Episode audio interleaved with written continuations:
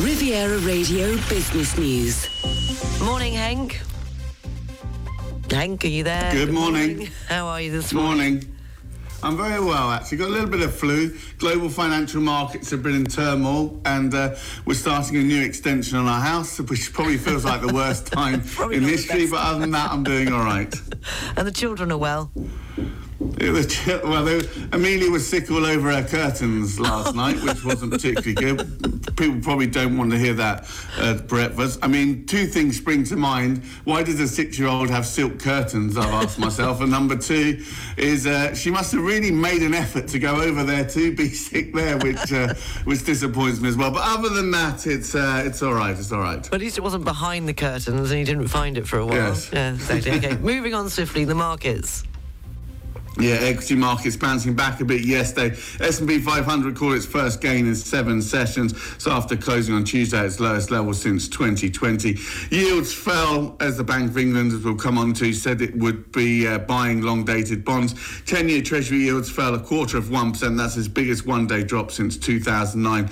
S&P 500 Nasdaq was up two percent, led by energy and communication services. Earlier in the day, Stoxx 600 in Europe registered more modest gains, was up three tenths of 1%. Banks and insurance stocks are under pressure given some of the turmoil that we've been seeing in financial markets. But it's really revolving, of course, around the Bank of England and UK bond markets yesterday. And as you say, the Bank of England is where it's at.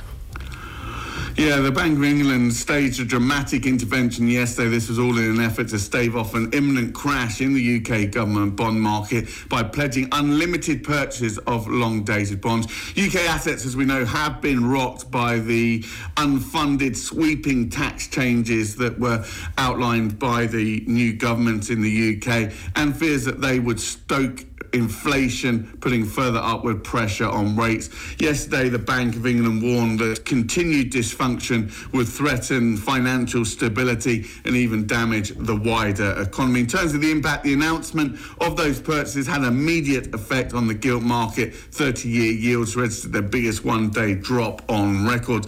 Bank of England, of course, were I think, concerned that if they failed to act, collateral requirements on liability investment funds would have been forced to turn sellers of government bonds in order to meet that cash call, thereby creating a vicious feedback loop. Government bond markets, should also remember, are the reference point for a large range of business loans and for mortgages, so disruption could have been felt right across the economy and financial markets. And finally, uh, Porsche. Yeah, Porsche look like they're set for a bullish trading debut. This is after its parent company Volkswagen set the financial listing price for the sports car maker at the upper limit. VW is selling the shares at 82 euros and 50 cents each. That values the company around 75 billion euros, which would be uh, Europe's largest IPO in a decade. The positive pricing represents confidence investors have in the 911 maker. Rising interest rates, record inflation we've been talking about, along with energy crisis, has of course stopped the majority of listings during the course of this year. In fact, companies have raised less than $10 billion so far this year in IPOs. That's down 83% compared to last year. Analysts suggest that Porsche is a mature, it's a well-known business that doesn't need to raise capital. Volkswagen should remember is maintaining a 75% ownership in the business. Porsche got some strong targets out there, targeting revenue of 39 billion euros during the course of this year, with an 18% return on sales. That's two percentage points higher than we saw last year. And the foreign exchanges, please, Hank. Yeah, lots of fun happening in FX markets. Pound against dollar coming in at 107 and a half this morning. Euro dollar at 0.96. Going to get one euro, 11 and a half cents for your British pound this morning. Thank you very much. Uh, speak to you tomorrow, same time. Have a good day. You too. Hank Potts from Barclays. Barclays Private Bank has been in Monaco for 100 years.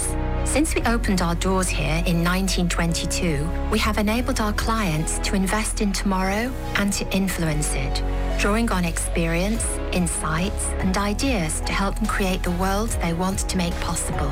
And we're only just getting started. 100 years in Monaco, 100 years young.